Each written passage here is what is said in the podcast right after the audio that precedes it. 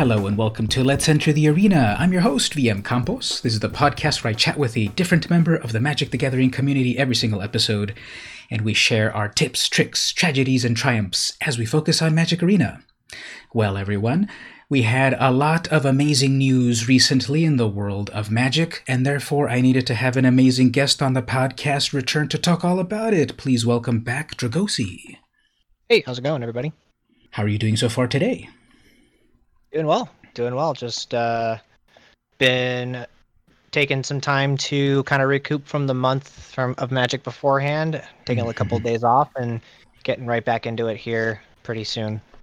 Very nice. So let's catch up people that haven't listened to the episode before and just a quick origin story. What year or maybe Magic set did you start off with?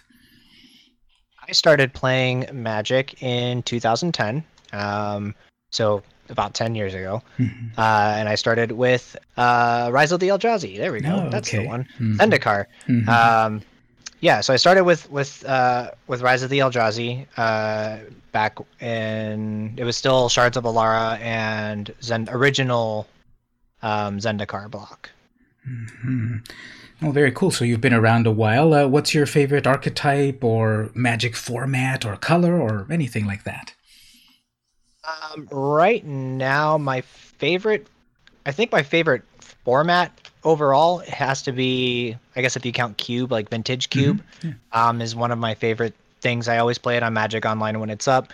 Um, I put, I do videos on it and stuff, uh, which is, uh, I love, I love doing that. I stream it a whole bunch. Constructed format right now. I mean, I also love vintage. I love legacy. I love some of the older formats, but uh, uh, since I don't quite have the abi- ability to play those at the moment. Playing on Magic Arena Historic has become one of my favorite formats. Very cool. I've been enjoying Historic a lot myself, actually, too. I uh, just got up to Mythic for the first time, playing a really weird jank mono white Ulamog deck. And I Oh, have very and I have the stream to prove it that I got up to actually Mythic with that with that build. Very cool. So thank you for being on the podcast. Would you like to promote uh, anything of your online presence? Yeah, so I'm on Twitter at EsportsAlan. Uh, my Twitch is Dragosi MTG. Uh, and then I have some more promotion to do a little little bit later. Uh, a little bit later in the show, I got some cool stuff to to talk about. Ooh, cool. So that'll definitely entice people to listen for the throughout the whole episode. So okay, um, let's do a quick tip for the audience. Uh, I know that uh, there's different levels of skill uh, in the audience at the moment. Let's give them a tip. Uh, I think my one thing that I will tell people um, that my my my tip, quote unquote, for people uh, is to not be afraid to, or I should say, uh, we need to do away with the stigmatism of quote unquote net deck, Mhm. Right? Um, generally, everything is a net deck, regardless of where you find it Mhm. um like you've you've you've it mo- the internet is is a much more commonplace than it used to be Mhm. back when that phrase was coined uh and so the the stigmatism behind or the stigma behind net deck quote unquote right um is is relatively like derogatory. It's for people like Mhm. people say that, th- that somebody doesn't have any skill because they just you know net deck something. They just grabbed it from somebody else. I mean yeah that's that's kind of the point. Um, there are people who while while it is I, I and also nothing against people who brew. Absolutely not. Brew away. I love brews. But generally there are people who are at the top end of magic. There are people who are very high end competitive players uh, and they their their job is to test and to play magic. And if they come up with a deck that works and you want to win tournaments and you want to win Mhm. ladder games there's no shame in picking up that deck. There's no shame in playing that deck. Don't you know if you if you if it if your jam is to go and play the ladder and play with a deck that you came up with a, with a with an interesting brew by all means that's that's on you. No one's telling you that that's you know you shouldn't do that.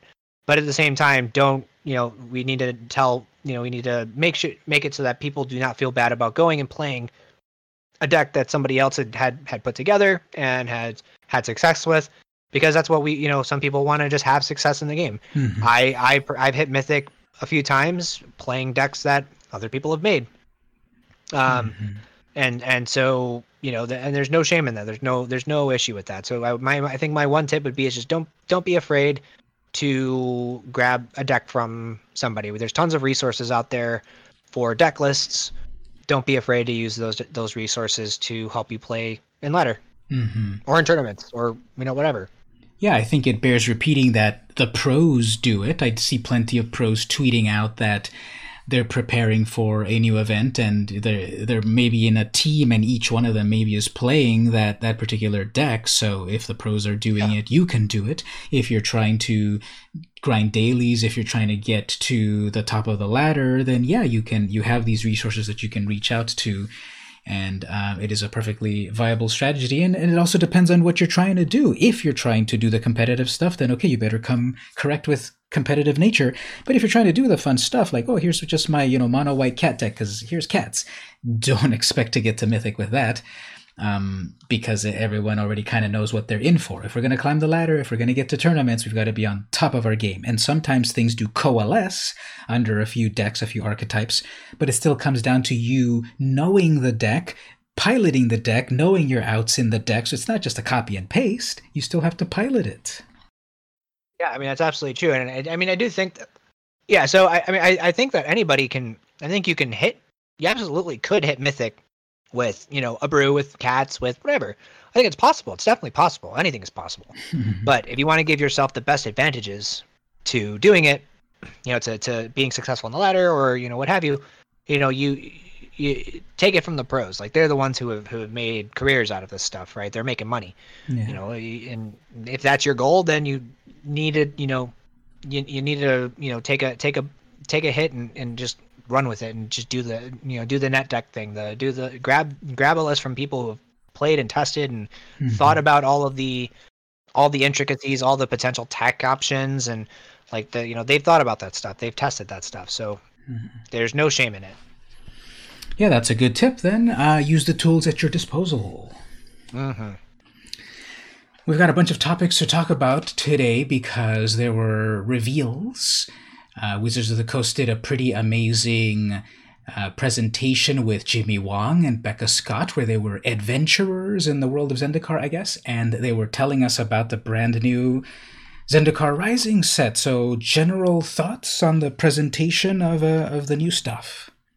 So, I mean, I I love the amount of effort that Wizards puts into kind of into their reveals, like with um example like with like Coria doing the comic book like uh art gallery mm-hmm. um type thing like all of that is really really cool. I think that they always do a really great job with that. Um i also think that the way that they presented some of the cards this time around was also really good. I think it was um it was interesting. They talked about a lot of the great all the mechanics uh involved in in the set like and yeah they they and they also held on to a couple of really cool cards to talk about um, that were you know uh, fan favorites uh, I, I would expect kind of in the in the past. So like it's very cool to see a lot of that come come around I liked that they kind of tossed it to different people throughout the presentation. Um, there was Jimmy and Becca kind of going through the adventure aspect of things, and they dialed into different people. I think there was Matt Turian there. Um, there was Maurice. Um, there were just a lot of people that were kind of popping in and out to kind of give their perspective of things. Yeah. Fun fact: Matt Tabak, um, who popped out to show some of the mechanics, he's actually been a previous uh, guest of the podcast a few episodes oh, ago. Very cool. Yeah. Very so cool. I thought oh, I recognize that voice. what did you think about the new mechanics that we that we got? Well, there were some returning mechanics and new mechanics. Uh, what do you think about either one? So I am a fan of Landfall. I've always been a fan of Landfall. Um, I'm very much excited about that. Uh, I'm also really excited about the dual faced mm-hmm. um, mm-hmm. modal cards. So I think those are going to be very exciting as well too to play with. Um, the thing that concerns me is the party mechanic. While it's currently, at least with the very limited knowledge that we have, it seems that it's a very strict application and where it can be useful. Hmm. Um, and it just it feels kind of it's like a toned down version of a bunch of other cards that do very similar things. So it we'll have to see exactly how it plays out. There is one particular deck that I'm kind of excited to try with the mechanic. Mm-hmm. Um, it's definitely a unique mechanic and, and very interesting for sure. Um, so there's one particular deck I'm, I'm interested to try out with the with Party. So we'll see how that how that ends up uh, working out. Okay, cool. I think we'll probably delve into maybe a little bit of that deck in just a little bit, but the um, okay, so the modal double-faced cards. It's it's still fascinating to me that after 27 years, Magic is still you know exploring in so many different spaces. The very first double-faced cards, uh, those were back in Innistrad, I, I believe, original Innistrad, yeah. right? Yep, original Innistrad were the original double-faced cards, and those had those were not modal. And and yeah. for those who don't know what, exactly what modal means, is that um, generally, a modal spell means that you have um, a choice to make as you're casting the spell. It's part mm-hmm. of the um, steps to casting a spell is choosing modes, and so um, like for example, if you're pl- casting Cryptic Command or you're casting um, Sublime Epiphany in, for in, in standard, um, mm-hmm. as you're casting the spell before it goes on the stack, you pick which of the things on the um, card that it gives you the choices to pick. You pick them before the spell is cast. So in this particular case, with these double faced cards, you're picking which side of the card you're you're casting actually not not anything on the card itself but it's more so which side which is kind of um, a cool way and a cool approach to it yeah, exactly. That's the evolution of things in terms of those original double face cards. I think there was a trigger, there was a condition to be able to flip it. Like also there was the famous example of the uh, uh, the double face cards of the uh, planeswalkers in, in Magic Origins. Well, here before you you get a choice. So, for example, one of the cards, Branchloft Pathway. Uh, this is the whole cycle of brand new dual lands and a dual land in a new way. In that you get to pick which of the colors you want before you cast it. So, on the one hand it's a strictly worse dual land because, of course, they hit it out of the park with alpha dual lands. But here right. you can um, pick which one you need at the time that you need it. I, I, don't need any more green mana sources, so instead I'll cast the other side of it, which is the boulder Boulderloft Pathway. So I think that's a pretty interesting way to kind of deal with uh, dual lands. Yeah, you said you said that they're strictly worse dual lands. I, I that they're strictly they're also strictly better basic lands as well. So it's mm-hmm. it's interesting. We I think like in in the, this next iteration, I mean, I can't imagine. I can't think of a of a reason, at least right now. Okay, I can think of one reason right now in in historic, anyways. But in standard, I cannot think of a way or a reason that you're not just playing these over basic lands because they're just strictly better than basic lands in every way um i guess maybe they're not searchable by or are they even searchable or no they, they just say the lands basic, they just yeah okay lands. so they don't have the basic land subtype i guess right so you can't search it mm-hmm. with what mm-hmm. um field of ruin uh you also can't search it with fabled passage i guess maybe that that's maybe reason enough i suppose mm-hmm. to play a mm-hmm. few basics here and there but mm-hmm. like in historic you have um settle the wreckage as well but i definitely expect that um these will I'm gonna I'm gonna hedge that these are going to probably take up and eat into the real estate that I mean the very little real estate that the Scrylands already kind of occupy. Because mm-hmm. um, I think that these are just kind of a little, at least at least in some decks, anyways. That the, these are just kind of a little bit better um, than than the Scrylands, I think. Yeah, they don't come in tapped, so they're ready to use as soon as you need them. They you do commit to a certain color at a certain time. You don't get the scry, and then uh, though I, I, I often hear people saying how scry can be very valuable at most most times of the game. But um, yeah, that coming in tapped, those scry lands coming in tapped, that's often a detriment. What do you think about the design that they have like a little extra piece of graphic design on the bottom left corner where it says land, uh, you know, land on the other side? Yeah, I mean, I, they that's um, I think that that's good. Um, it's good, kind of a good indication. Uh, I think that it's because they they always have mm-hmm. some kind of indicator of what's on the other side of the card. So, for example, with like Huntmaster of the Fells from the original Innistrad, um, they had the I believe they had the power and toughness of the other yeah. side of the card on um, on the bottom right, or yeah, kind of like right above the the power and toughness box. Mm-hmm. Um, they had that power, and but then they don't say kind of what the card is. Um, so they always have kind of something like that. So I think that that's good that there it shows kind of what's on the other side. Um, it's it's just it's a very clean way instead of like saying what the name is, it just makes it much easier to understand. Okay, yeah, this is a dual land. The other side is this color, so I know uh, my choices are, are a lot easier, and you're not having to do a lot of um, dexterity type things because if they Mhm. put the name on there you'd have to be like you'd have to if you didn't remember what that specific land was called you'd have to like pull it out of your sleeve and look at it and it just Yeah. is a whole mess so it's yeah it's good that they just put the mana symbol they say it's a land very very clean very easy i like it a lot you might reveal too much information to the opponent if it also had a Yeah. little bit too much information there. And Yeah. a land is simple enough that it says, okay, what's on the other side is a land, and it, it'll give you white mana. So uh, I I think that's a good amount of information. I have a degree in graphic design, and however, this is rubbing me the wrong way.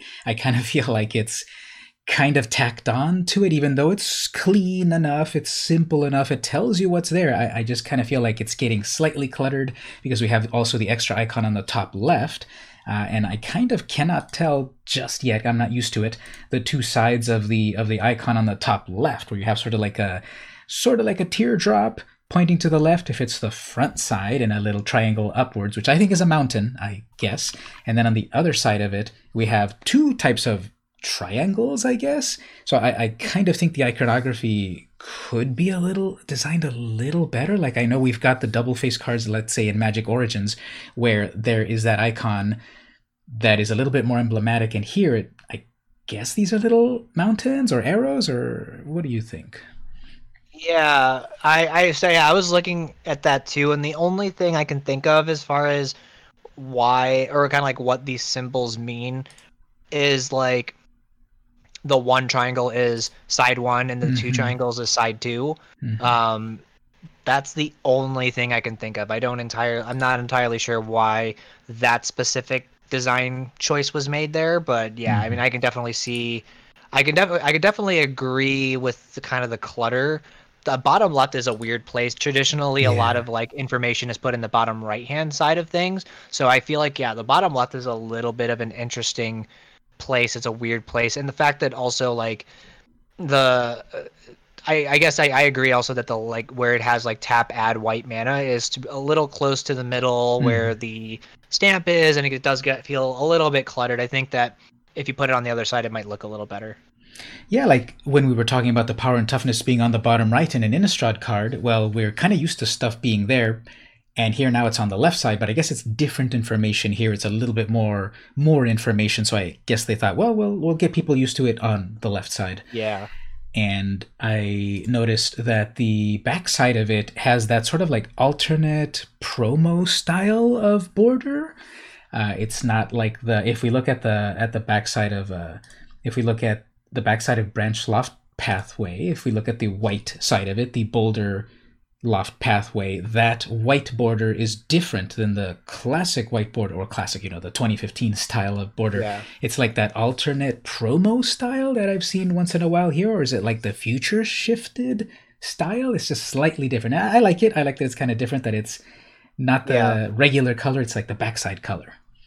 Yeah, I think it's nice kind of just having the the slight differentiation. It is a little I find it I find it interesting though that at least for from from what I can see I don't I don't at least with the site that I'm looking at doesn't have all 10 on oh well I guess it wouldn't would it ever actually ever be exactly 10 because I'm looking on here there's 5 6 what am I missing here It, that's that's the thing that it, it wasn't the full pair of things. That's one of Mark Rosewater's hints that it was we're gonna do six of these lands, and even though there could be the full ten or twenty or whatever it was, they only put the first six as of the limited number of slots. So we are getting a little bit of dissonance in that it's not every single pair. Yeah, I was gonna say because I find it. I also find it interesting that the six that they chose, they they doubled up on red and blue Yeah, as the face cards, and not the other way around. Not using black on the on the face of at least one of those two. yeah. Um, so that's kind of that's kind of interesting. I yeah, I guess that's just the usual that they just have so much stuff that they could do in a magic set, but then limited amount of space for it, and they stretch it out for for a time. Like uh, again with like planeswalkers, they, uh, from what I understand, they had already planned for there to be four loyalty abilities on planeswalkers, but they didn't do that until Jace, the Mind Sculptor. So they're they're saving stuff for the future, I guess uh, from my point of view, it sounds like a gripe fest. No, these are amazing cards, but I'm just griping about the visuals. I think it's really weird that the colors that they chose to represent, for example, if you look at the white, the bottom left corner of the Branchloft Pathway says land white. That that background color is so extremely similar to the land add black of Brightclimb Pathway. But then it is extremely obvious in the Crag Crown Pathway that it's green on the other side. And then I, I just think that, that the indicator Yeah. of what's white and the indicator of what's black is so similar. The green one is very obvious, too obvious, and then the red one is more like pink than red. Are we? Am I nitpicking way too much? Should I just play Magic and shut up? It's it's really it's really weird shades. yeah. I would have probably preferred. I mean, I don't think that there's a uniform color per se that will allow you to have have it be exactly what you want, Mhm. or, or like to, to be able to like show all of the colors in the text Mhm. correctly. But yeah, it's really it's really weird. Maybe if they just had it on. Well, maybe it's they're trying to convey too much info. They're trying to convey that okay, you've got a land, tap it to give the mana and a color behind it, just because lands themselves have a color to the card, even though they're a colorless card. And I guess they're trying to show too much info. I would have just loved it if it was just a simple white to contrast with whatever the rest of the face of the card is, and it just said land, tap to add red, without an extra background to that. Yeah. I mean, I, like for what it's worth, like I like I think like the the Riverglide Pathway, like the red on that looks very good. I think that looks really good, and then the the the c- uh, crag grown or Cragcrown Pathway, the green on that looks really really good. But the blue on the other side of Riverglide Pathway is kind of like this really light, almost non-existent yeah. kind of blue. It's like it's like way way way too too light. Mhm. Um, so yeah, it's it's a very odd color palette. hmm But all of that graphic design aside, I think these cards are going to be great. I think these cards are going to be sought after and definitely used in standard and probably a bunch of other formats, right? Oh yeah, I imagine. I mean, for these are these are basic lands that are different names. So for any Hmm. format where you're playing Field of the Dead, like this is absolutely what you want. Um, you, these are going to be obviously staples in Commander. Um, I, I expect because again they they just kind of occupy a different land land space, and for anybody who's playing anybody who's in my opinion anyways anybody playing more than i would even even monocolor frankly could probably do it but anybody playing more than two colors should probably also just include field of the dead in their deck because just the versatility that you get of just different lands um, you will you will get there on field of the dead far more often than than it will be a burden to you. Um, so just having some of these additional cards in here to kind of help you um, contribute towards your you know unique land count for seven um, i think is worth it so. Yeah. Well, one more thought here on the double faced. Um, not only do we get lands that can either be of one color or another, we get some uncommon lands that come into play tapped. And if you don't need a tapped land, instead it might be a creature or sorcery or an instant. So the one I'm looking at is Akoum Warrior.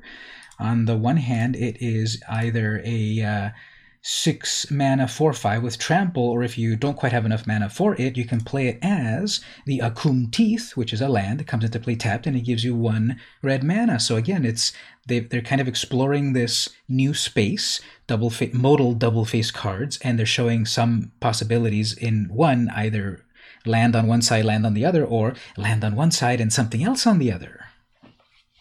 Yeah i think i think this is also a really great design i think this is something it solves a lot of the issues it solves some issues that magic has had in like you know the the mana screw mana flood type thing.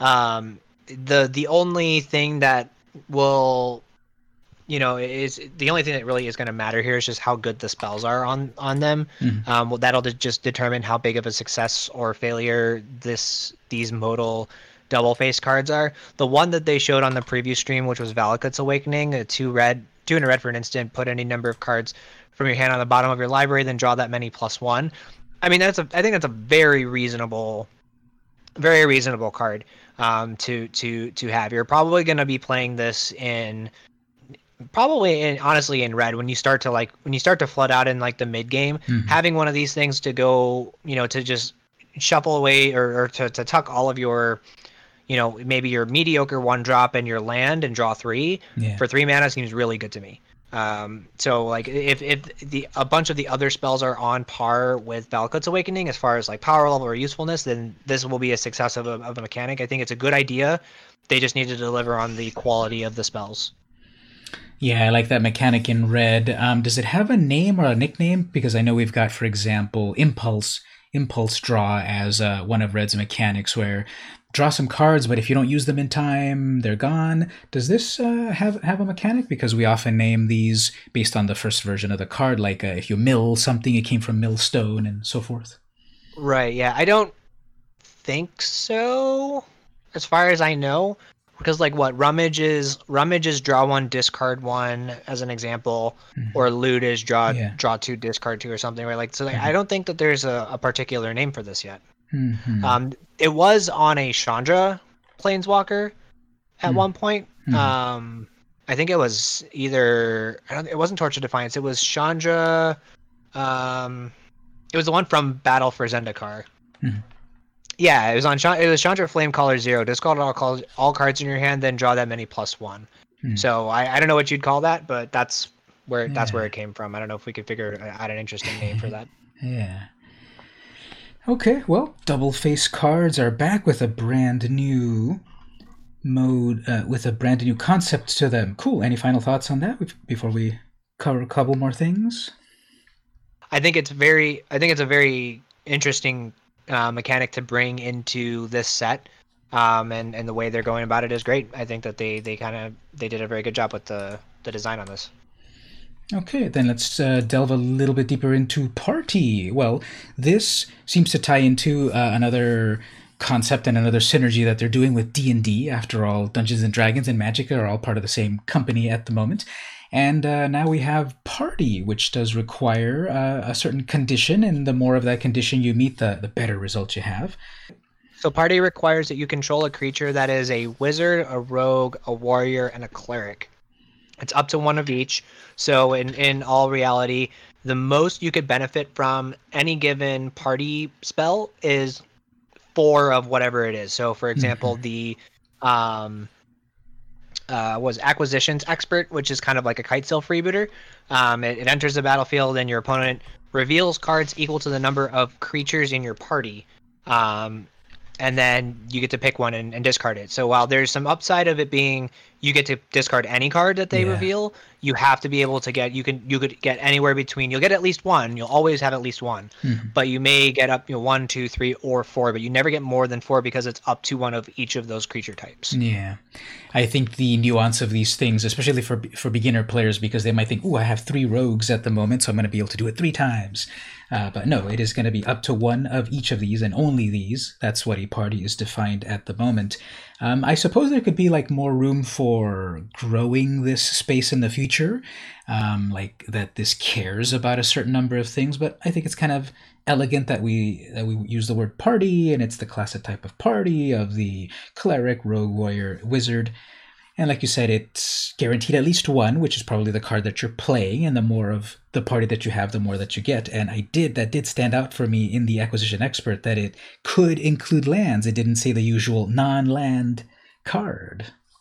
Yeah, I mean, and, that, and that's usually those like unconditional draw or discards. Any any unconditional uh, interaction effect is usually very very powerful. Counterspell being able to counter anything. Mm-hmm. um, this for an example being able to discard anything um, any particular piece of removal that like uh, vindicate that can destroy anything. Um, so like those those are generally always going to be very good. So i do expect that like something like acquisitions expert might see some amount of play. Um, it just it depends. It depends on where um, and this is actually the the deck the deck that I thought about immediately upon seeing this mechanic was Winota. Mm-hmm. Um, so Winota, there are a lot of um, you're probably going to be using like the wizards and the clerics to trigger Winota's ability in combat to then get your human rogues and warriors into play mm-hmm. to then trigger bigger party effects. So I think I think that that's a kind of a natural home, but the only problem is going to be kind of figuring out what the colors are going to be. Um, because there I could see a world where it's Jeskai. I could I could see a world where it's Naya. I could see a world where it's Mardu, four color, five. It could be Mm-hmm. anything, honestly. There's a lot of cards that are coming in this set that are fitting into those archetypes because it's one of the main themes of the set, right? So Yeah. They uh they're so far we've what we've got revealed as of this recording, we've got some interesting party types of cards uh, that kind of run the gamut. Like if we look at over at the Spoils of Adventure, so six mana in total. This is one white, one blue, plus four more. Instant. This spell costs one generic mana less to cast for each creature in your party. So this could be decreased all the way down to simply two uh, one white and one blue, and what you get out of that is you gain three life and draw three cards. So some card draw and life gain in Azorius, and even cheaper if you've got the party going on. Right, exactly. I mean, and that's something where, you know, in a in a Winota deck, kind of one of the things that's really hard for that deck to to um to live with is that fact that it just doesn't have very good draw. And so like doing something with party where you know you have some of these creatures you want to be playing anyways to help you trigger your Winota, and then also you're getting some benefit of being able to reduce this draw spell, gain a little bit of life out of it. I think it's pretty good. Um, pretty interesting synergy. I like the art on that a lot. It's like it's literally all of the members of the party, and they're all kind of having fun together and laughing, and they're enjoying the spoils of adventure. yeah th- this is a really good one um the one actually that i think my favorite one of my favorite arts that's been kind of spoiled th- thus far in this is uh, actually the linvala Mm. linvala shield of the sea or shield of the sea gate um really really cool looking art but linvala's kind of fits in this like deck that almost like this death and taxes kind of style deck Mhm. um, or in like a flyers um, deck as well. So like one one white blue for a two a three three flyer. At the beginning of combat on your turn, if you have a full party, you can choose target non-land permanent an opponent controls until your next turn. It cannot attack, block, or if it has activated abilities, it Mhm. can't activate them. And then you can sacrifice Linvala to give your your creatures hexproof or indestructible. Yeah. So this is definitely one of those. This is a card that fits that I feel very very cleanly fits into like that Winota style deck where being able to give your creatures um, give your creatures uh, he- hexproof or indestructible is a very relevant Mhm. um, ability. And then also you might be able to um, if you maybe get, either get a second attack in or you just happen to have a bunch of you know a full party in play by the time it goes off you get to you know set up a, a, a clean block um, for yourself so you don't have to worry about your opponent blocking things you don't want them to. Um, like th- i think this is a card that fits like very very cleanly um, in winota. I think what's also very powerful, Linvala, is that that uh, second uh, that activated ability has no tap and has no mana cost, so you're able to use that right away. yeah i mean that's that's super super powerful yeah definitely It's kind of got really cool flavor to it, also in that she sacrifices herself to for the greater good.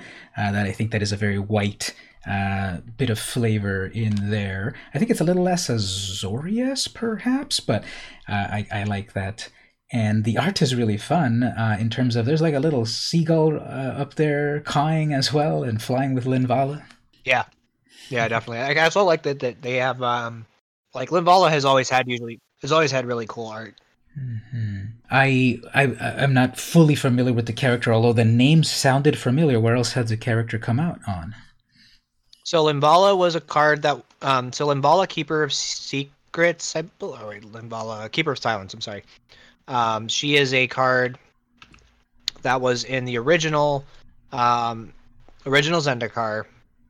And for her Linvala Keeper of Silence is a four mana, three four flyer. Activated abilities of creatures your opponents control can't be activated since that was put into Jumpstart. Um, so that's on Arena. Um, Ah. The other Linvala, Linvala the Preserver, was a Linvala that was in Oath of the Gatewatch. It was a six mana five five flyer. When it enters the battlefield, if an opponent has more life than you, you gain five. And when it enters the battlefield, if an opponent controls more creatures than you, you make a three three white angel creature token with flying. So it was kind of like a, a timely reinforcements Mhm. stapled to a five five flyer. Was was definitely played back in its day, um, in standard. Um, but yeah, that's the, I think those are the only places where Linvala has come up. Aside, those are the three places. No, oh, okay. That's why I'm. I kind of had it on my mind because if it was in Jumpstart, I'm sure I have seen it then. So her yeah. abilities overall of being kind of very, uh, you know, locking down the opponent, they seem to be consistent. And it's interesting though, from what you said, it was a three-three angel. Aren't angels always four fours? Yeah, usually they they're they're four fours. Yeah, but this one this one was a three-three. Uh, she hadn't fully earned her wings. Yeah, I guess not. So we'll see what more party cards that we get, and though we're already seeing a little bit of variation in the two we just talked about in terms of Spoils of Adventure and Linvala Shield of Seagate, where Spoils and uh, Acquisitions Expert both mentioned creatures in your party, and then Linvala mentions slightly different terminology if you have a full party. So even though it's the term party, they're using it full party versus the other spells. So uh, what do you think about the complexity that we've been seeing in Magic in general? Like, for example, Ikoria was one of the most complex sets that has been out recently. I like it personally, just because for for me, um, and this is this might be a little bit selfish, but for me as a as a player who's played for ten years, um, and who also like does game design and who, um, you know, who who casts stuff and makes content around stuff like the there I, I love seeing so, something that I love that has been around for so long still have new iterations and new takes on it that um that just really kind of just bring a different level of of strategy to the game. I I love strategy as a whole and like having these complex um you know these some of these complex mechanics lend itself to having deeper strategy um, like I played StarCraft for so long uh, for a long time, so like that's one of the things that I like just having just a lot going on. Um, you know, something very complex, very nuanced to really make it work correctly. Mm-hmm. Yeah, I think. I, I think they walk the tightrope pretty well in terms of there's a little bit for everyone. There are the plain old two twos for two, and then you've got the two two, but then it's also part of a party. So the full range of complexity for us more entrenched players, and then there's the little bit more basic stuff for the uh, for the newer players. So kudos kudos to them for trying to balance all of that. Yeah, I mean, it definitely is very. It's definitely something that you have to keep in mind when you're designing a set or a game. Is that, man, it it, it does take a it, it takes a lot to balance a game correctly, and not just in terms of the cards in of themselves, but like balancing the cards in a way that your audience can you know be able to pick it up and play with it with you know very little either upkeep or knowledge. Mm-hmm. Um, you know, it's it's it's one of the the reasons why Magic has been so successful. Yeah. One of the reasons for the success is not only do they invent new things, but they go back to fan favorites and such. So let's look at uh, a couple of things that are returning in Zendikar Rising. We've got Kicker. Any general thoughts on Kicker or new Kicker things we've seen here in the new set? Uh, yeah, I mean, Kicker's great. Um, it's a mechanic where I, I I enjoy I enjoy it as a mechanic. It's not like it's not one of my favorites. I'm kind of like I'm fairly I guess I'm fairly neutral on it. It's mm-hmm. not a mm-hmm. mechanic that blows me away every time, but it's I like it. Mm-hmm. Um, but I think I, I was hoping that we would see like multi kicker in some mm-hmm. of these. Mm-hmm. But uh, which I kind of like. I think I kind of like multi kicker a little bit more. There's just a little bit. Um, there's a little bit more nuance that can come with that, but mm-hmm. I think the kicker, it's it's fine. I mean, it, will there's some there's some pretty cool cards with kicker in the set. Well, they I guess the uniqueness of kicker this time, at the very least, that we've seen so far is now we've got kicker on a planeswalker, so we can get Jace out. We can get Jace Mirror Mage out for three mana, or if we kick him uh, for five, we get a double dose of Jace. Yeah, which is which is definitely very cool. Traditionally, kicker was on creatures or instants or sorceries. Um, but yeah, never really on a planeswalker. And I think that this is a really good way to to implement it. Mm-hmm. Um, yeah, I, I, definitely think that they, they they nailed it with this card. I think uh, the design is really is really really cool. Yeah, so I was reading people's commentary about you. You want to kick Jace Mirror Mage usually because then you can use the the the the token copy that you made to do the plus one scry two, and then once you set up what you like there, then you do the zero from your main Jace, your big Jace, and uh, you've got uh, synergy there to really control what's coming next in your in your draws for the price of five uh, in that Planeswalker, and that it also kind of broke out of the mold that th- uh, Planeswalkers kind of fall into a little too easily of plus one. Uh, draw a card, uh, minus two, destroy a thing, minus whatever, win the game. Right. Yeah. I mean, it is it did, it did feel like that was kind of the the templating for a while and it's really like again with the rest of, with a lot of the cards and a lot of the mechanics and themes in the set it's very cool to see uh, them break out of the mold and break out of the shell of kind of what has been the status quo for a long time um, mm-hmm. and just really put some interesting spins on some of these cards and also one thing that they did with with jace mirror mage is that they made a card that is um for well for one he's hard to evaluate kind of at face value, but expect that he's going to be strong, but he's not going to be ridiculous. Like mm-hmm. they brought the power level back a bit, they scaled it back to where things feel a little bit more reasonable to um, be able to play against. I mean, at three mana, he's going to come down early, and a lot of people ha- are still a little bit worried about three mana costed planeswalkers from three fairy, mm-hmm. but the fact that he doesn't really do a whole ton that's super detrimental to your opponent. Um, you know, as far as like interaction goes, you know, it's it's uh, it's definitely a, a nice welcome thing. And the other thing I guess with also this to think about is that you know you you if you if you kick Jace Mirror Mage, you also need to be ready for removal to come and hit the non uh, mirrored non non token Jace. Mm-hmm because it is still sorcery speed, right? So still have to, to think about that. So there, it, it's balanced in that way. Mm-hmm. We'll see how well this uh, this planeswalker does with this new paradigm.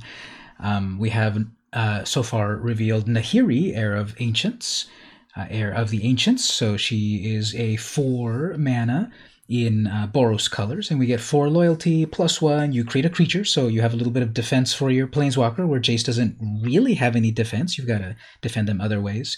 Uh, so you get a Kor, and you also get to attach an equipment, and it looks like we're starting to see more equipment being added uh, to Zendikar because a lot of stuff is going to rotate out uh, when we come into uh, Zendikar Rising, and I guess one of the big equipments is going to be Embercleave. Uh, so, do you think equipment is going to start to play more of a role in the next future standard? So, the only way, or one of the ways that I foresee um, equipment being really really solid um, is if we have something akin to like a pure steel paladin or a SRAM um, uh, the I forget what the full name of the card is, but SRAM, mm-hmm. where either it's like reducing the amount of uh, uh, the amount of equip cost on equipment, or letting you draw cards. Mm-hmm. Um, you know when you when you cast equipment spells, um, because the problem is that that equipment has is that if you're playing a bunch of equipment in your deck, um, I'm going to say this is from the com- from a competitive deck building standpoint. Mm-hmm. Um, if you're playing a bunch of equipment in your deck, those are not threats and those are not removal, mm-hmm. right? They're not ways that you're specifically inherently winning the game. Them by themselves don't do anything. Mm-hmm. Embercleave is one of the exceptions because generally it's the only equipment that you're playing in the deck, and mm-hmm. it's incredibly powerful. Um, so even if it sits on the battlefield, and you're generally also playing in a deck with hasters, and so you can just get mm-hmm. it get it back online very quickly. Um, so you know the the and then I guess also to intent, as well the equipment needs to also be good. Mm-hmm. Um, so there's a lot of things kind of going around with this. I think that is going to be a very interesting um, casual archetype for sure. Mm-hmm.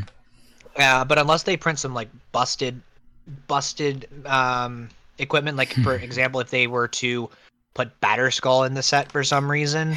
um, pro- I mean, and even then, I don't think that even if they put Batterskull in the set, I don't think it's going to be quite enough to make it um, as good. And and usually, like the artifact or the equipment decks that we see are like ones in modern, um, where you have SRAM and you have um, Pure Steel Paladin, and you have a bunch of zero cost or low one mana cost, zero equip cost um, uh, in, uh, artifacts or equipment, mm-hmm. so that you can essentially just they're, they're effectively free cantrips where you are casting uh, Paradise Mantle and drawing a card from Saramen Puresteel Paladin.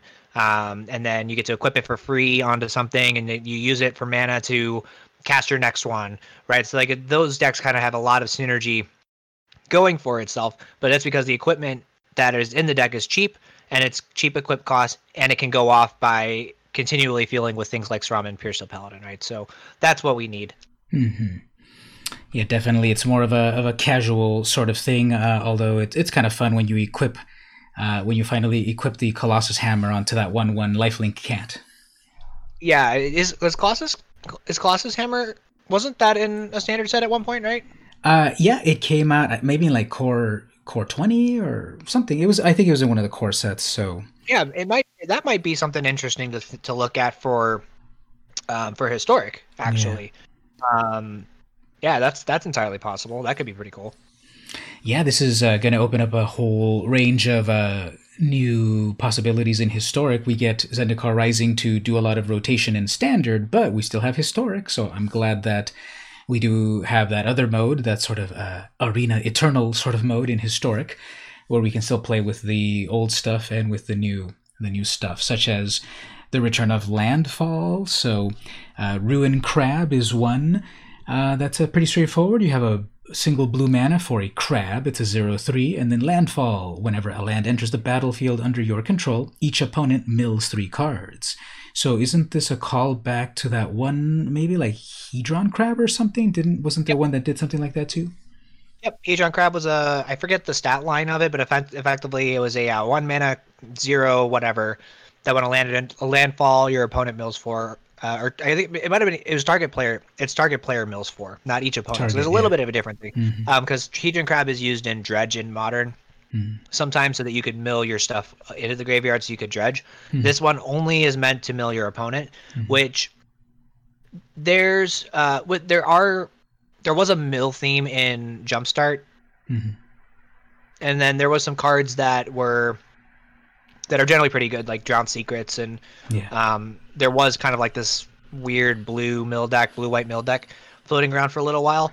Um, and then you also have like Teferi's tutelage and, and things like that. So I think that there is a with um, with this crab. I mean that that's kind of the one thing you need was like this little this little body to kind of block a little bit some in the early game, and also it rewards you for playing lands. So I think yeah, I think that this is going to be definitely a contender to put mill a little bit more back into favor. It'll be interesting to see how good it's going to be. I'm definitely going to try it out, considering that it's not too terribly. It, it, I think it's was an uncommon or a common. Yeah, uncommon. So it should be.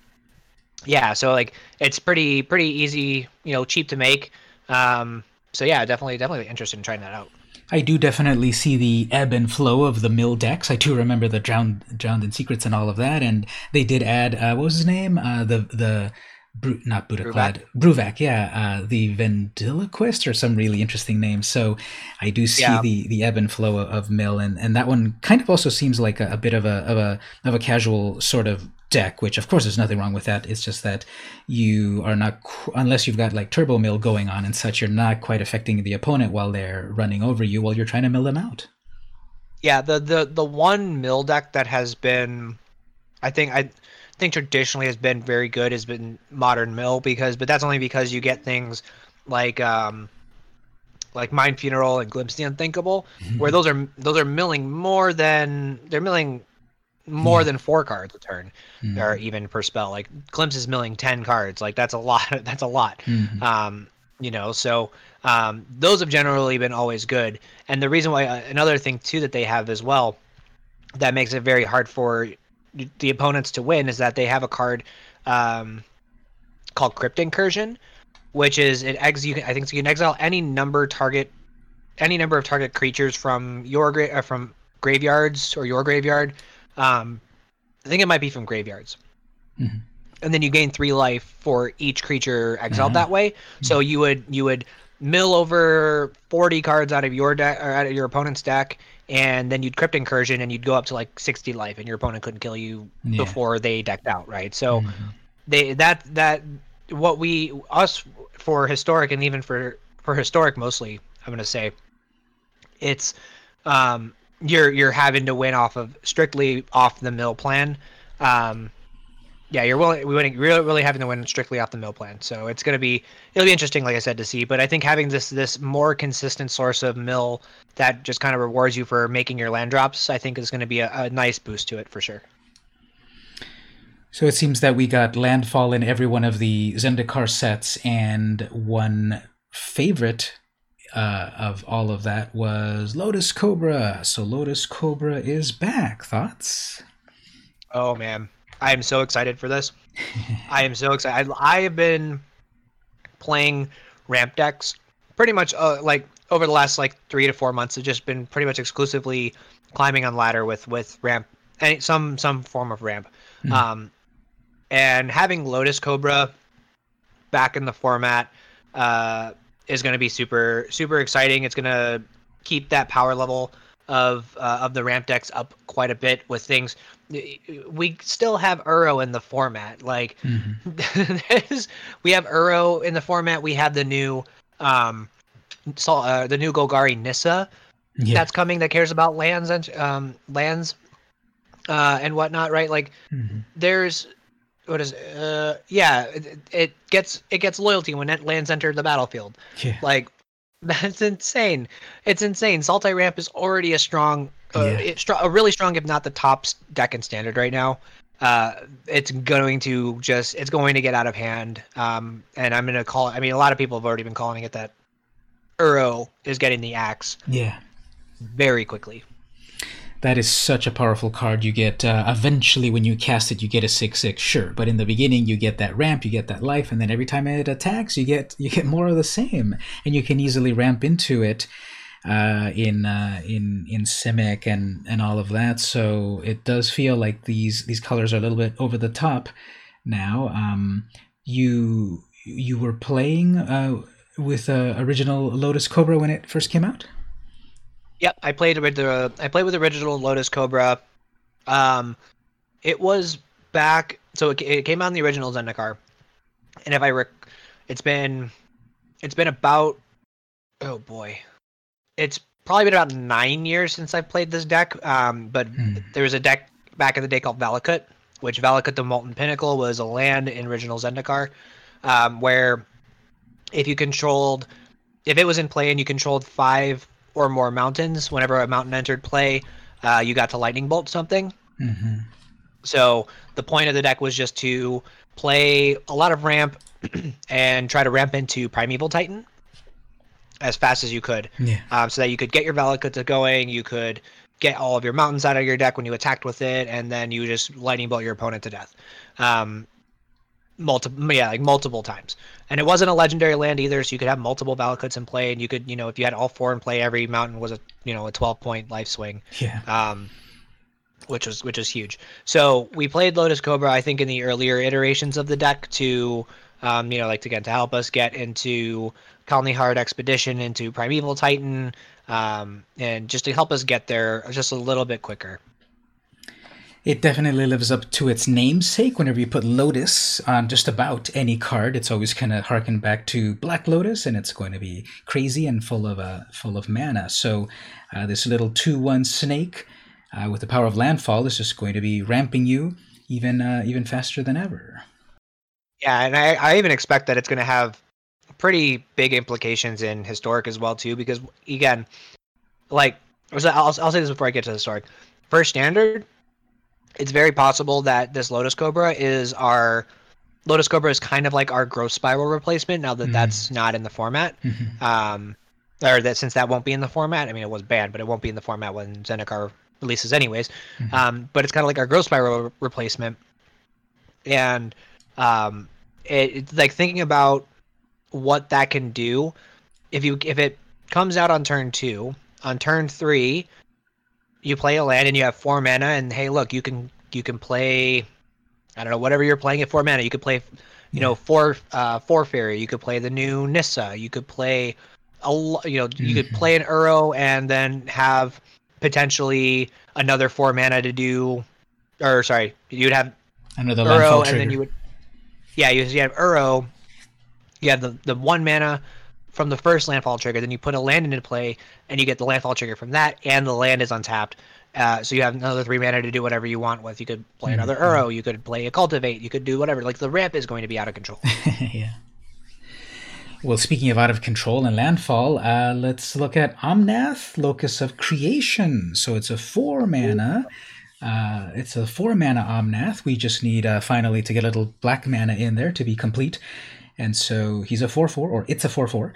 Uh, when Omnath, Locus of Creation, enters the battlefield, draw a card. Okay, so we we have those extra, we, we've got that uh, extra card draw that we've been getting a lot recently in, in these colors. And then Landfall. This is like really interesting, this new Turbo Landfall. Whenever a land enters the battlefield under your control, you gain 4 life. If this is the first time this ability has resolved this turn. If it's the second time, add uh, red, green, white, and blue. If it's the third time, Omnath deals 4 damage to each opponent and each planeswalker you don't control. So, thoughts? There's a lot going on here. There is a lot going on here. Um, I think that the the the hardest part about Omnath is casting him.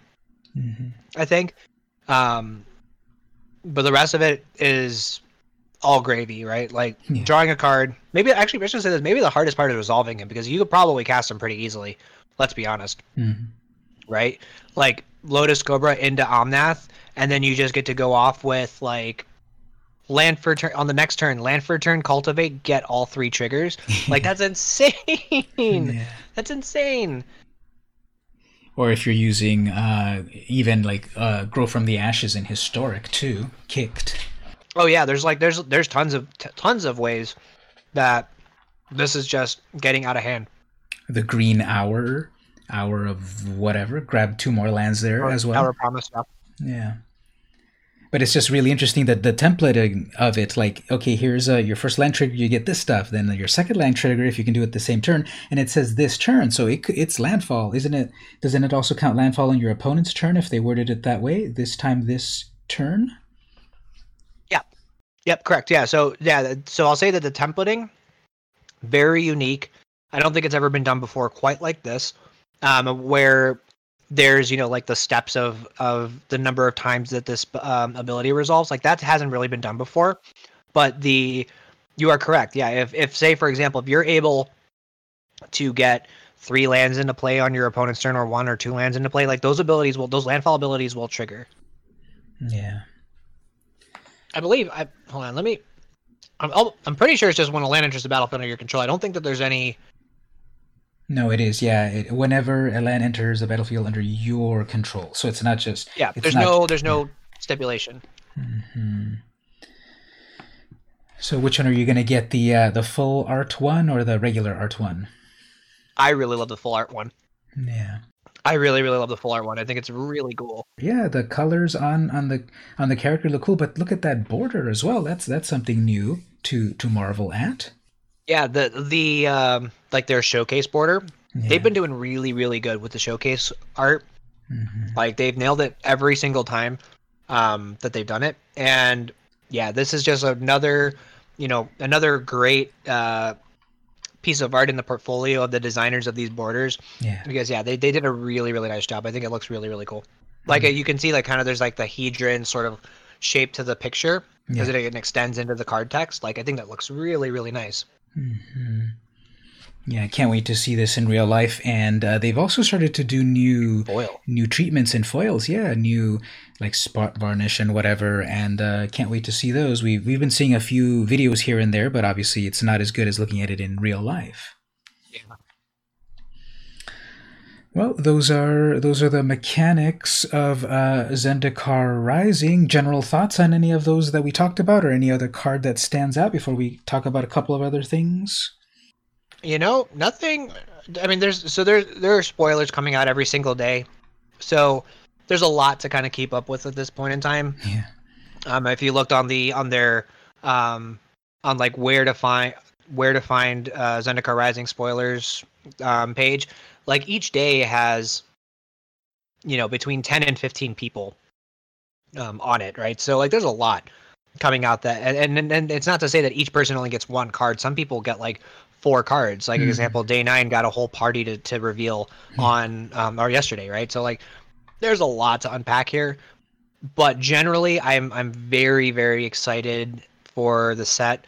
Um Zendikar again Zendikar has a very uh, nostalgic feel for me. It has it's it's mm-hmm. one of the mm-hmm. you know where I started playing Magic, and it it has a very special place in my heart. So I love it every single time that it comes around, and having it be, I kind of since I came in at the tail tail end of the original Zendikar, I never really kind of knew Zendikar without Eldrazi, mm. um, because the first two, you know, Zendikar and Worldwake, didn't have the Titans. It was in Rise of the Eldrazi where the the big you know mm. the big mm-hmm. Eldrazi Titans came in. So I never really knew Zendikar without Eldrazi. So I'm very excited to go back to it without the you know the the, the looming uh, yeah. danger of the Eldrazi coming in. The original concept of it was simply adventure world, and then it eventually came yeah. into the Eldrazi aspect of things. So yeah, I never played either of the two uh, Eldrazi uh, of the. I never played either of the two Zendikar blocks, so I'm I'm kind of seeing it here. But I know, of course, that all of these uh, Eldrazi are out there. So we're kind of experiencing it in terms of new and nostalgia. And I, I, think that happens to everyone in terms of whenever they start playing Magic, that's the nostalgia set, no matter how it was. Because when I when I first played back in the '90s, you know, Fallen Empires was one of those early sets, and nowadays that's commonly regarded as one of the worst sets ever. But when I look at that old art car, those old art and some of those creatures, they're like, yeah, that was Magic back in my day. And then when I left Magic for a long time and came back in 2017, well, the first set that released when I came back, the full, the first full block was Ixalan block, and I kind of have a little nostalgia for Ixalan, even though it wasn't that long ago. But I remember the Carnage Tyrant and Polyraptor oh, yeah. and the Immortal Sun. So everyone gets nostalgia whenever they play. Oh yeah, absolutely. Yeah. Well, speaking of nostalgia, um, fetch lands are back as expeditions. Yeah, um, I think it's interesting that they're bringing. I, I, I'm I'm happy they're bringing him back. Um, that they're putting him in this in this way. Um, I don't. I can't say that I don't necessarily agree with how they've changed how expeditions work um, because before in the original Zendikar, um, and they didn't do expeditions in Ixalan blocks. This was, yeah. um, but the way that, so they, they did expeditions or like the Masterpiece series um, in the Battle for Zendikar block, Kaladesh, and Amonkhet blocks. Um, and the way that they did them was that they were just cards that could show up in a regular pack. They were only foil. Yeah. Um, they were special art. They could have been anything, but they showed up in a regular booster pack. Now with the introduction of box toppers, collectors boosters, set boosters, mm-hmm. they've changed up how this works, and so now you get you guaranteed get one of these masterpiece expedition arts uh, cards in when you buy a box. No guarantees it's a fetch land. It could be you know, it could be Bountiful Promenade for all for all you know, um, but it could be a fetch land. So you get one there. You get one if you buy a set booster box, and then you get two if you buy uh, a collector's booster, and then you can get the foil versions in the collector's boosters. Mm. Uh, that's it. There's no other real ways to get get a hold of these, uh, which kind of stinks because it's you know, I, I, guess actually I should say it stinks for a little while. Um, there's yeah. another set that they're releasing next year that's mm-hmm. going to have more fetch lands in it, which is very exciting, and I think that's going to help bring the prices down dramatically uh, on on the enemy fetch lands. Mm-hmm. Um, but for what it's worth, I love love the art yeah. and the border that they did for all of these. Mm-hmm. Yeah, I totally agree on all points there. I wish they were a little bit more accessible. Yeah, you're going to get something if you buy a box, but it's it's out of a possible 30 and so there are other possible uh, special lands that you get there. But on the positive note yes the this the art of these are amazing. Like i'm looking at bloodstained mire and i love that. Like the red tones the purple tones it's that's amazing. Plus these borders with the little hedrons and the little splashes of the color moving throughout the border and again in real life or, and in foil in the new treatment and such i'm sure these are amazing. Oh yeah i bet. I bet these are going to be great. And and and for what it's worth a lot of these cards, a lot of the lands in here are generally pretty good. Mm-hmm. Um, generally, like for as an example, um, the I think the only like quote unquote duds yeah. in this are are the the battle bond lands, and they're not even that big of duds. Like those are those are I think like between seven and twelve dollars or probably something like that. Mm-hmm. Um, luxury luxury suite, Sea of Clouds, Bountiful Promenade, Spire Garden, and Morphic Pool. Um, those are the original battle bond lands, but the rest of them are really really good. Um, you know, Valakut, mm. you get all the all the fetch lands for Speaking one. Speaking of Valakut. Uh, Oh yeah, yeah. They brought they they put Valakut in here, which is I think was really cool, and I love the art on it too. But, yeah. Like all the fetch lands in there, you get the uh, the original fast lands from Scars of Mirrodin, uh, which are like the uh, Seachrome Coast and uh, Copperline Gorge, Razorverge Thicket. Uh, I forget the other two, the blue black one and um, the black red one. But you get those mm-hmm. five, which are generally pretty expensive. Um, I think they're they're like at least twenty dollars, if not more. Uh, you get all the fetch lands. You get Colonnade, uh, Celestial Colonnade, and uh, Creeping Tar Pit, Grove of the Burnwillows, Horizon Canopy, Strip Mine Wasteland, Ancient Tomb, Cavern of Souls, Prismatic Vista. Like there's there's all there's there isn't a bad hit really in any of those thirty, but you really really want the fetch land. Yeah there's a little bit of everything for everyone here. If you're a little bit more in the um, in the high power range of things, and Strip Mine, um, that's a that's definitely a a, a classic one. Uh, back uh, when I was playing in the '90s, so I have um, uh, fourth edition. Uh, strip mine or three or four i guess but uh, here's a brand new art on that and oh i just noticed there's like a little guy a little Kor guy i guess running out of the running out of the ruined earth of the strip mine. I didn't notice that until I looked at it carefully. Um, Prismatic Vista is being uh, reprinted for the first time, and it was just invented recently in um, Modern Horizon 1. So it's like yep. the fetch land for a basic land. So that's kind of like the full cycle there. But yeah, 30 cards in these box toppers to um, drive down the prices of things. The uh, Cavern of Souls was getting pretty expensive, and now we've got a reprint for it. It's it's a little hard to get still as a bar- box topper, but we've got uh, at least a pool of thirty cards in here to to possibly crack open. Yeah, and what's nice is that with these being accessible in the collector's boosters, mm. um, the foil prices are going to go hopefully down a little bit too. Um, you know, if anything, the hopefully the the prices on the normal versions of these cards go down because just generally the other ones are a little bit more accessible. Mm-hmm. But ours are not accessible, a little bit more desired, I should say.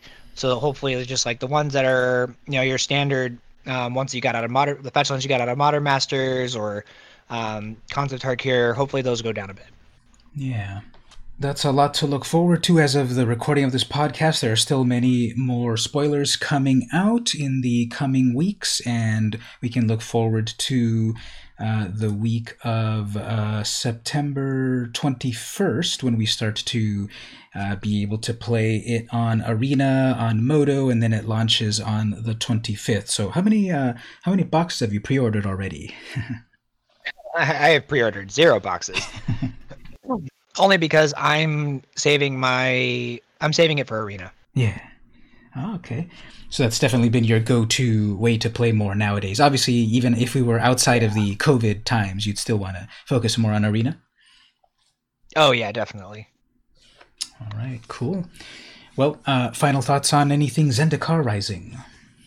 Uh, I'm super excited for it so yeah, uh, Magic. It's coming to a Magic Arena soon. You know, probably around the seventeenth or eighteenth or something. We get a little bit of time to play it before it releases on paper, which is the twenty fifth. So we'll see. We'll see what's in store with this new set.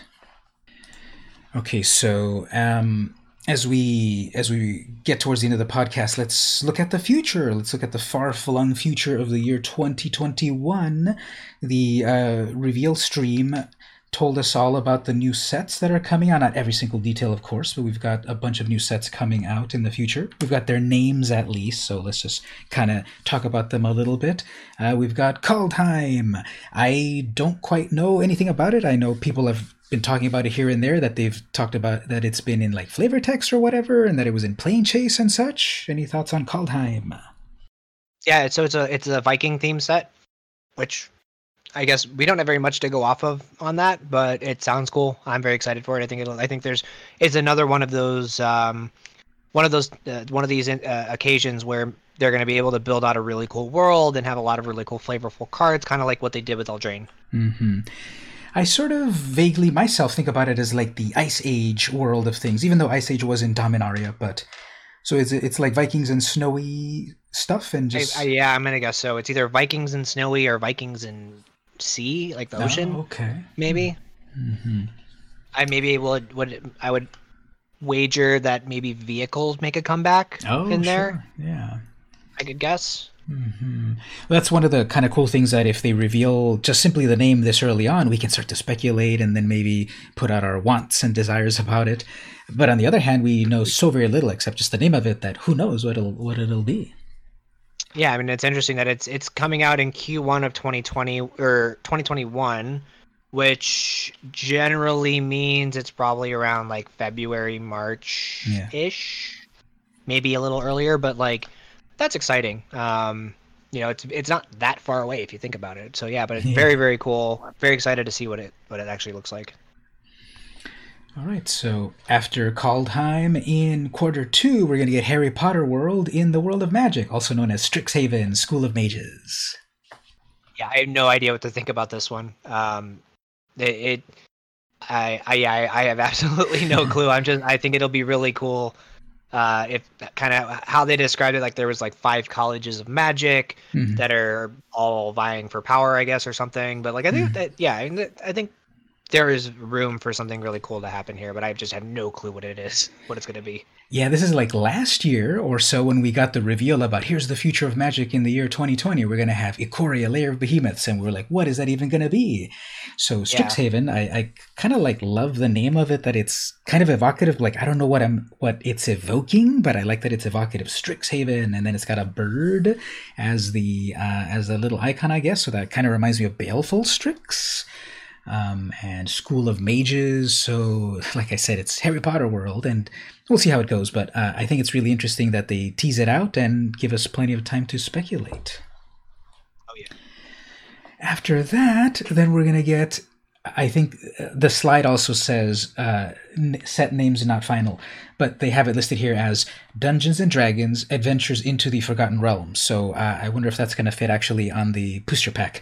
But uh, we're going to get Dungeons and Dragons World in an official black border version of a magic set. So uh, it's canon now that there is a plane of the multiverse that is the Dungeons and Dragons world. Yeah, this is actually I think this is the one I'm most excited for as an avid D&D player. Um, there's a lot of cool stuff in that world mm-hmm. and that I'm even still, you know, finding and exploring. So yeah, I, I bet that they're going to be going to absolute absolute to town on a lot of callbacks and references and to you know locations and and enemies and stuff like that in in the set. And the one thing that they did mention here that they in, in this article that they did not mention um, in the preview um, is that it's actually coming out in place of the core set. So there's going to be mm-hmm. no core set next year. It will be this instead, which is interesting. Yeah, after I kind of scrutinized things, uh, when I kind of look at looked at things uh, a second time, I noticed, hey, wait a minute, there's no core set this time. So I'm I'm fine with that. It's it, it'll be interesting that they maybe do a core set every other year, and uh, they're changing things up. And this coming year, we're gonna have a new set every single year instead of the the core set, which is cool. It's it's a mishmash of things, but here we have like a focused set every uh, every quarter. I, am definitely not sad that we're losing. I, I, generally like core sets a lot. They have a lot of cool cards in them, but I'm not sad that we're you know that we're giving up a core set for this. Yeah. Now, what I'm really interested of, about and confused is they mentioned that there's going to be two Return to Innistrad sets in quarter four of 2021. There's no names just yet. They just have the placeholder Innistrad Werewolves and Innistrad Vampires. And it seems like they said that these were going to be each a complete set. So, you know, 270 yeah. cards or whatever. So what do you think about that? Two Innistrad sets at the end of the year. I think that it's been it, it's something that uh, it this is this is a a play to the fans of people who've been asking for this for so long. Personally, like I loved the I loved the original Innistrad set. Um, I kind I wasn't as big a fan of Shadows, mm-hmm. so we'll see how this one plays out. But I think um, this is an, again another instance where there's a ton of room um, and of for them to draw on the lore and myths of you know werewolves and vampires and really kind of bake this world full of flavor uh, you know and just you know really go to town and focus in on this because Innistrad has been is kind of you know like your your um like your eldritch horror kind of style type um theme mm-hmm. and it it has so much going on in in Innistrad that it's very hard to focus in on a couple of different things. And vampires and more, even so, arguably werewolves have been kind of pushed to the bottom of the supported archetypes um, for quite some time. So it's cool to see them kind of really be able to dive into the lore deep. Hopefully, be able to pull out some really really sweet cards and art and mm-hmm. story to go along with it. So yeah, that's gonna be exciting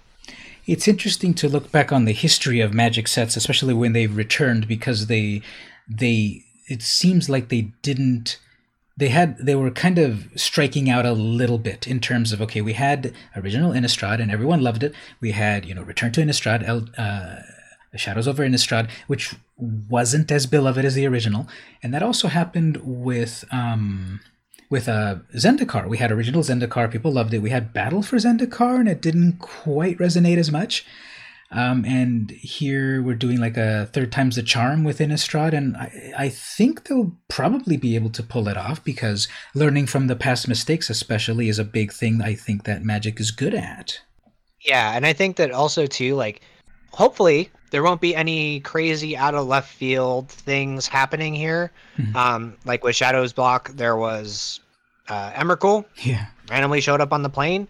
Um, so hopefully there's nothing crazy out of left field, but um, yeah, I mean, like I think that people have been wanting something focused in on the werewolves for so long and vampires for so long. They're two of the most loved um, fan favorite archetypes and, and creature types of all time. So it's one of those things where you know they, I don't think that uh, assuming they uh, they they have to completely just botch the entire design for them for it to not be a success, right? Like they mm-hmm. they have so much get going for them that it can be a, home run as long as they just you know even do like a halfway decent job, it'll still be good. Yeah, if they focus on the core tenets of it, if they focus on what we see here, that it's going to be werewolves and vampires, you know, not not like a uh, demonic uh, werewolf made out of Emrakul tentacles. Right. Exactly. Yeah. So, mini rant from myself here. I'm more of a fan of the multi-block paradigm. Um, so way back in the 90s, we had uh, the very first block set officially, which was Mirage. There was Mirage, Visions, and Weatherlight. Uh, I, I like the three block structure, even though I know that there are problems and fatigue with spending so much time on one plane. But I like the lore aspect of things. I like that there's the breathing room to kind of figure things out more. Sometimes the blocks, each particular set maybe doesn't isn't as cohesive, maybe in draft. But I like the three staying three in in a in a plane. I was fine with when they went down to two. So again, you know, uh, Ixalan block or uh, Kaladesh block, where it was two of a set, and you get to breathe. I'm not a big fan that they just do the one and done and then move on. And there's four of them every year, and there's just not enough time to kind of stay and enjoy things. Even though it was kind of funny that they had Guilds of Ravnica, Ravnica Allegiance, and War of the Spark, which all felt like it was a return to return to return to Ravnica. Here, uh, from the next year coming up, it looks like we're going to do that again in terms of one and done until we get to Ravnica, and they're going to cram it all in quarter four, which is kind of weird. You're going to have two big sets in a short amount of time, quarter four. Thoughts on on any of that? Yeah, I mean, I agree. I definitely love. I loved at least having 2 mm-hmm. I loved having three. There was a lot of really cool things, and like you could you could build up kind of like a, like what they did with original Zendikar, what they did with um, the uh, original Innistrad block. Um, you kind of mm-hmm. build this foundation of the first and the second set, and then the third set kind of just turns everything on its head, but it's still tied in. Like there's a lot of cool things you could be doing with three sets, and even with like two sets. Um, you know, there's a lot of, of progression that you know players players are smart like the people who are you know lore nerds and who love all the lore and, and mm-hmm. stuff and, and who you know really dive into the cards um in that perspective as it pertains to the story there is so much progression on these cards that could be done if there was a second set yeah. um like if we had a second Eldraine set, right? If we had a second mm-hmm. Ikoria set, there could be there's so much that we could do or that I should, should say the Wizards could do, mm-hmm. as far as telling more story, progressing more cards. Um, you know that they they just miss out on these opportunities to do so, and I I'm, I'm surprised that for something as big as Dungeons and Dragons, unless they're literal like unless Dungeons and Dragons the Dungeons and Dragons set isn't really like meant to tell a story per se, and it's meant to kind of be a, a cute collaboration set. Mm-hmm. Um, you know, there's endless amounts of story that could be done with the Dungeons and Dragons stuff like that. That universe is huge. There's so yeah. much I, I, I find it hard that they're going to be able to cram everything into one set. You know, I would have I would have loved to at least seen a second set for the, the Dungeons yeah. and Dragons stuff. I'm sure their reply to that is, "Well, we'll return," but unfortunately, it takes years to yeah. return. Wasn't it years between the end of battle, the end of um, Rise of the Eldrazi, until we got Battle for Zendikar? Literally years. It was probably around seven years, maybe six years. Yeah. So, maybe no, maybe it was five years. I think it was actually five years. It might have been. Either way, it was a while. It was years. Yeah. Even if even if it was one year, people just have so much attention to give and to wait one year, two years, and whatever X years it was back then. And even when we went from Innistrad back to uh, Shadows, but that was tying a little bit more with the Eldrazi and like yeah, time. I know that they're working pretty far in advance most of the time. They already probably have you know sets figured out for the year 2025. Um, but um, yeah. for us in the real world, I, I kind of feels like it's either things are too fast or things are too slow. But I guess that's our that's our lot as Magic players. We're, we're never happy. Yeah. Yeah, I guess that's true. Well, there's a couple uh, ancillary items that are also coming out in 2021. We've got Time Spiral Remastered. So uh, we recently had Amonkhet Remastered on Arena, and we back in the day we had Tempest Remastered on uh, Magic Online. And here we're going to get the best of all three. Speaking of three in a block, we're going to get the best of all three of the original Time Spiral block into one set. Thoughts on that? Um, yeah, it's cool. I'm, I'm excited about it. I think that the them putting in kind of like the old school frames for some of the cards is very cool as mm-hmm. well. Um, it's also going to do a, a, number on some of the cards that are a little bit more expensive out of that set to bring the prices down on them maybe a little bit. So that's exciting. Um, mm-hmm. I'm very very excited to see that. I haven't I didn't get to play.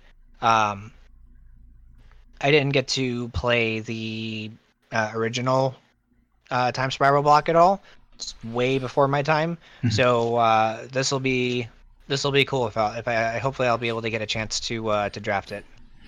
What's interesting from I wasn't playing at that time either, but from what I've read, um, some of the cards within that block are uh, Mark Rosewater admits some of the greatest mistakes in the world of Magic because, for example, making you know a white counter spell or making uh, yeah. yeah. exactly. So it's like people always tell him well why can't this color have that? You did it before. And he said yeah we did it in a kind of a fake future set. So that was the greatest mistake because there's a real card that exists that fuels people to ask for what a certain color doesn't do. So i wonder how many of those cards that are that were mistakes will come back in this set. Yeah i mean let's like if the Amonkhet remastered like if that was anything to go off of, um, while yes, they're grabbing from three sets for this versus two for Amonkhet, um, they're gonna they're gonna get a lot of the fan favorites. Hmm. I'm gonna I'm gonna I'm gonna wager because um, you can only fit so many cards in the set, uh, and you have you know you have a whole bunch of different you have three sets to choose from. Um, they're gonna pick the fan favorites because like when uh, when Amonkhet Remastered was starting to be uh, previewed, and when the white cards were previewed and we didn't see Regal Caracal on that list, Twitter, the Magic Twitter went up in flames. They're like, why is this not on this? You know, why is it not on the list? And then we can't come to find out that it was actually the buy a box card or the the the the buy the bigger bundle yeah. card, right? So it was there they know that there are cards that they need to, to put in there. And if any of the mistakes what i'm not sure exactly which of those cards he's referring to aside out of mana tithe. Um if if any of those are actual fan favorites they're hopefully going to be in there. Mm-hmm. um considering as well too that it is a self-contained set um it's meant to be drafted right? So yeah. it's probably not they'll probably make it in. Yeah and it's also going to feed into other other formats most likely. Um But yeah, I'm still stinging that we didn't get Anointed Pouncer in uh, Cat Remastered. I love that. I love that double striking uh, zombie cat. Yeah, that felt like a big miss. And uh, the other non arena set that's coming out is Modern Horizons 2. So I enjoyed the original Modern Horizons. I like that it was a kind of a mishmash of uh, vintage stuff plus new takes on vintage stuff. And I guess we're going to get more of the same on that. And that's where we're going to get the fetch lands in booster packs. Slightly more expensive, but we're going to get them in booster packs in Modern Horizons 2. I'm super excited. Modern Horizons 1 was a really, really fun, really, really great draft experience. Mm-hmm. Um, and it had a really big impact on on modern. There's a lot of cards in there. Hogaak that was banned almost in like you know very very quickly. Urza, um, Ash- Arcum's Astrolabe that was just recently banned. Like there's a mm-hmm. ton out of that set that was you know really really impactful on on modern. So um, you know having fetch lands be reprinted, going to you know hopefully drive people to play more modern, which is exciting. I think Eternal for- those those formats are fun, and they definitely they should be accessible to to, to the mm-hmm. vast majority of people, right? They shouldn't be, you know, fifteen hundred dollar decks for like a singular deck, fifteen hundred dollars. Um, no, not. I don't think that that should be the case, but yeah, yeah, very exciting. I can't wait to see what new stuff they're going to pull into it because they did put some really cool stuff in Modern Horizons One. Should be should be a hit for Modern Horizons Two, I'm sure. Yeah, so lots of stuff to look forward to in the year 2021. Are we forgetting anything? Uh, I guess if you care about secret lairs, Yargle Secret Lair uh, tomorrow. All right, not tomorrow. if, if, you're listening to this, I guess you would have missed it. So you would have had to order the Yargle Secret Lair. It was on September 3rd, yeah. and then the Secret De- uh, Secret Lair Walking Dead, I guess, is coming soon, which is kind of cool. All zombie themed stuff. Yeah, so we're. I, I wonder if we're going to get the an official like Rick Grimes card or Michonne card, and uh, what their stats will be. I know Michonne is going to be like the alternate version of Massacre Girl. Oh yeah, there you go. Actually, that'd be kind of actually be pretty sick. Yes. I wonder if it's going to be like that with Godzilla cards, that it's just alternate names of things that do actually exist, or will they be? Well, the reveal that they've done so far is literally a called a card called a token. Is it a token or a card? It's called Walker, it's a and it's a two two token creature zombie, so it's it, it's, yeah, I think it's just your your standard zombie token, but they just name it Walker. It's I think it's still going to be super super cool. I, I expect that yeah you're you're gonna you're right that there's gonna be like the Godzilla art. It's gonna be, you know, just a reference back to a an existing card, but it'll be something from the show yeah. um, or the comic. Yeah, it will be that should be cool. Oh, well, kudos to you for mentioning the comic. Not a lot of people remember the Walking Dead comic. yeah. so, yeah, we. Uh, happy Yargle Day, I guess, September 3rd. So that's cool. I didn't know that was something we were celebrating nowadays, but yep. I, I didn't either. There's a secret lair to uh, promote that. Uh, the art is kind of funny and cool, and I love it. The art is sweet. and then we've got the opt with uh, instead of Teferi, we've got Yargle opting, and Fatal Push, it's the uh, Yargle fatally pushing a guy. I love it. It's so it's so good. Yeah, these are fun. Um, I there's been just a lot of great. I, I think Secret Lair. I, there was the chatter about it a while ago, where it's like there's too much Secret Lair, but it's not. It not every layer is for you, and not everyone cares about what every layer is, and just get what you like, and then you know just enjoy what you get. And uh, it's a cool little collectible, and if you want to put it in decks, even better. But um, there's something that people are going to like. Like, you know, some people are, are into The Walking Dead and some people moved on and some people are going to come back to it and they're going to have a magic card that represents something from that franchise as well. Oh, interesting. Real quick, Banner, before we jump off to this, or mm-hmm. before we move on, there was a card, a new Zendikar card that was just released by Channel Fireball on Twitter, or maybe mm-hmm. it was like by uh, Grim. Mind Carver is a new equipment. One black for an equipment. His equip cost of two and a black. When it enters the battlefield, attach it to a creature you control. So kind of like the uh, Embercleave thing. Mm. The equipped creature gets plus one plus zero. It gets plus three plus one instead, as long as your opponent has eight or more cards in their graveyard.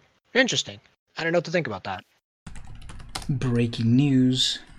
uh, th- yeah, literally 13 minutes ago, according to the timestamp. So amazing art. And yeah, we're definitely getting more equipment coming into the new set.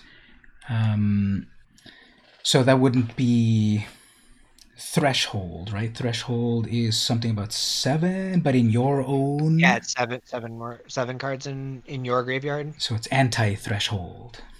Yeah. Well, that's cool. It's got a little bit of uh, of everything in terms of it can be simply a plus one or a plus three plus one, and then equip cost is three on that, and an auto attach. So they might be creating more of these auto equip auto attach um, equipment's coming out. Uh, this is uh, also continuing the the train of thought of a of a colored artifact instead of a colorless artifact. Thoughts on that? Thoughts on, uh, on the focus on on more colorized artifacts? All about it. I think it's cool because they kind of synergize better in a deck, or they don't, or they're not as overpowered. I think just because they are they're less um, ambiguous, I guess. Yeah, they could they can just go they go in specific decks, right? They're not they're not slot into every deck that would run equipment. Like you have to be you have to be dedicated to the to the color for it. Mm-hmm. Okay, well, we got some breaking news at the end of the podcast, which by the time people hear it, uh, they've already heard about it. But if they didn't hear about it, we just revealed here Mind Carver on the podcast. All right, well, um, we talked a bunch of magic, and um, what's coming very soon and what's coming much more in the future. So, final thoughts on you mentioned a little bit of the uh, sort of the lore of things. Uh, we're getting lore back. We're getting stories back on the website. I, for one, like that. I like all aspects of Magic the the play aspect of it, the brew aspect, the um, competitive nature, the casual nature, the art, the uh, lore of it. And I know that I missed not having something to read about the recent sets. And so I'm glad that lore is back. What about yourself? I, I definitely enjoyed some of the stories back back in the day. Um, I I am also kind of you know a, a lore junkie as well myself for things in World of Warcraft and Starcraft mm-hmm. and uh, you know Magic as well too. So um, that's a, that's very exciting to see that that those are coming back. Yeah, as of this podcast, there's already um, some episodes up on the mothership, so they announced it and then they published them right away. So so that's what I like to see, and that's some good bedtime reading uh, to get into the uh, the hype mode because we've got a lot of Zendikar uh, cards coming out and to see some lore that attaches to them as well as the flavor text and other things that we'll see. I think that really rounds out the world. If we can't stay on a, on a plane for more than one set, I, I really think the lore is an important aspect. Yep, most definitely.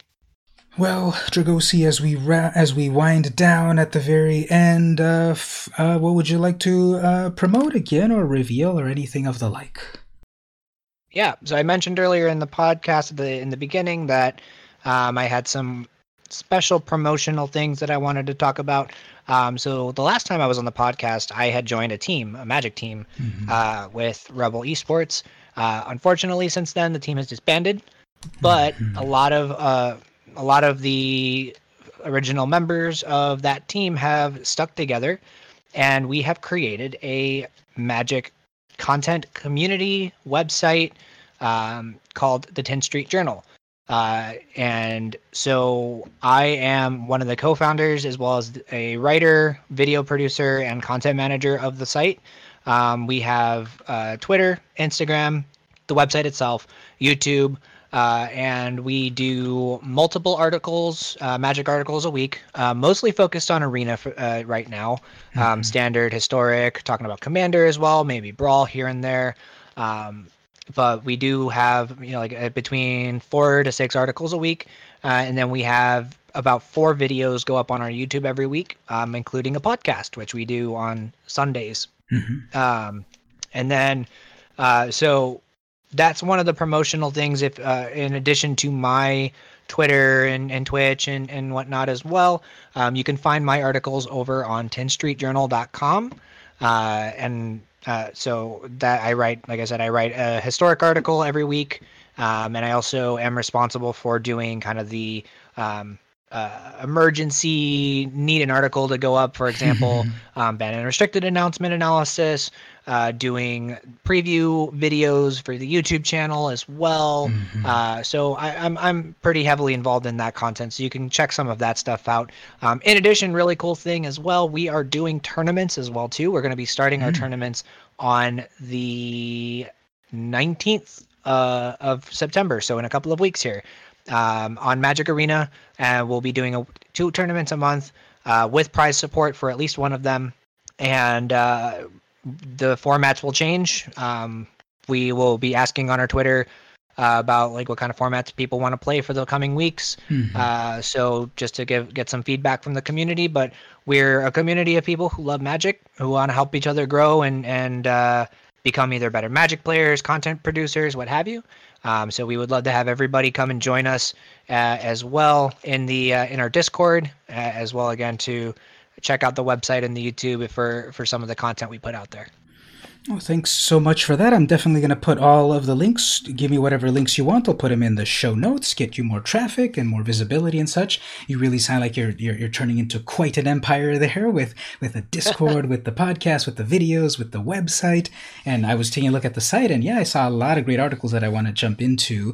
It seems like uh, like you even said earlier that uh, historic is is starting to be like much more of your bread and butter on Arena.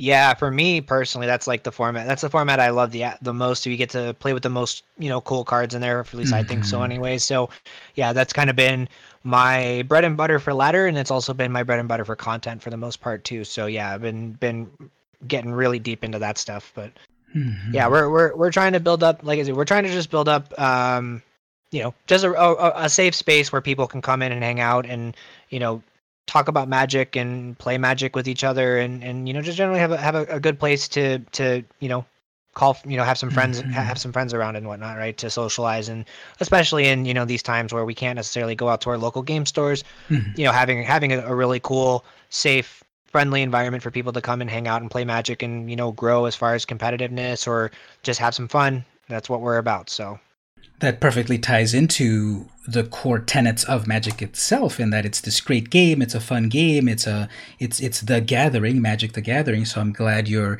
continuing that in your own endeavors during these times. And i, I appreciate that that it's uh you know like you're saying uh, safe space inclusive and so forth. So very cool. I'll put all of those links in the in the notes um, and I, I think i noticed that um, you also put in a little bit of like for the for the lore people even the name of your of your organization?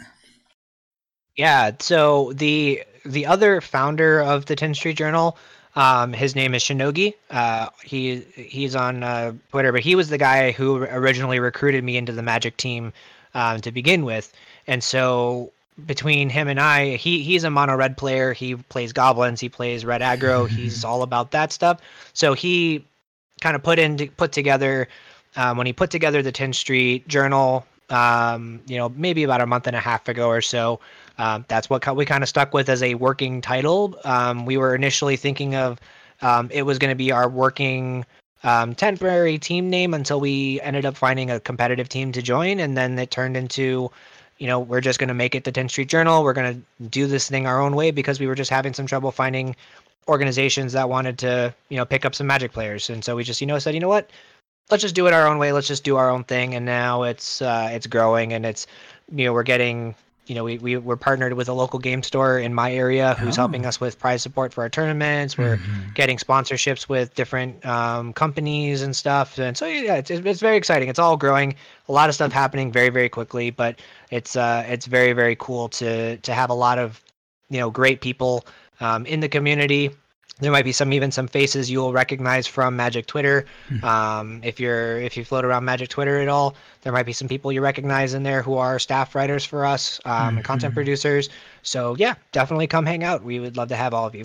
So for the Patreon, the the the current iteration of tiers that we have, I had to be careful when picking the names for them because I don't want to like Tin Street itself is something that doesn't necessarily I don't think has a copyright in anywhere in Magic. Sure. Uh, but yeah. I want to I want to be careful about the names of cards. So if we can get away with that, we will will definitely be changing the names of the Tin Street or of the Patreon tiers. Hmm.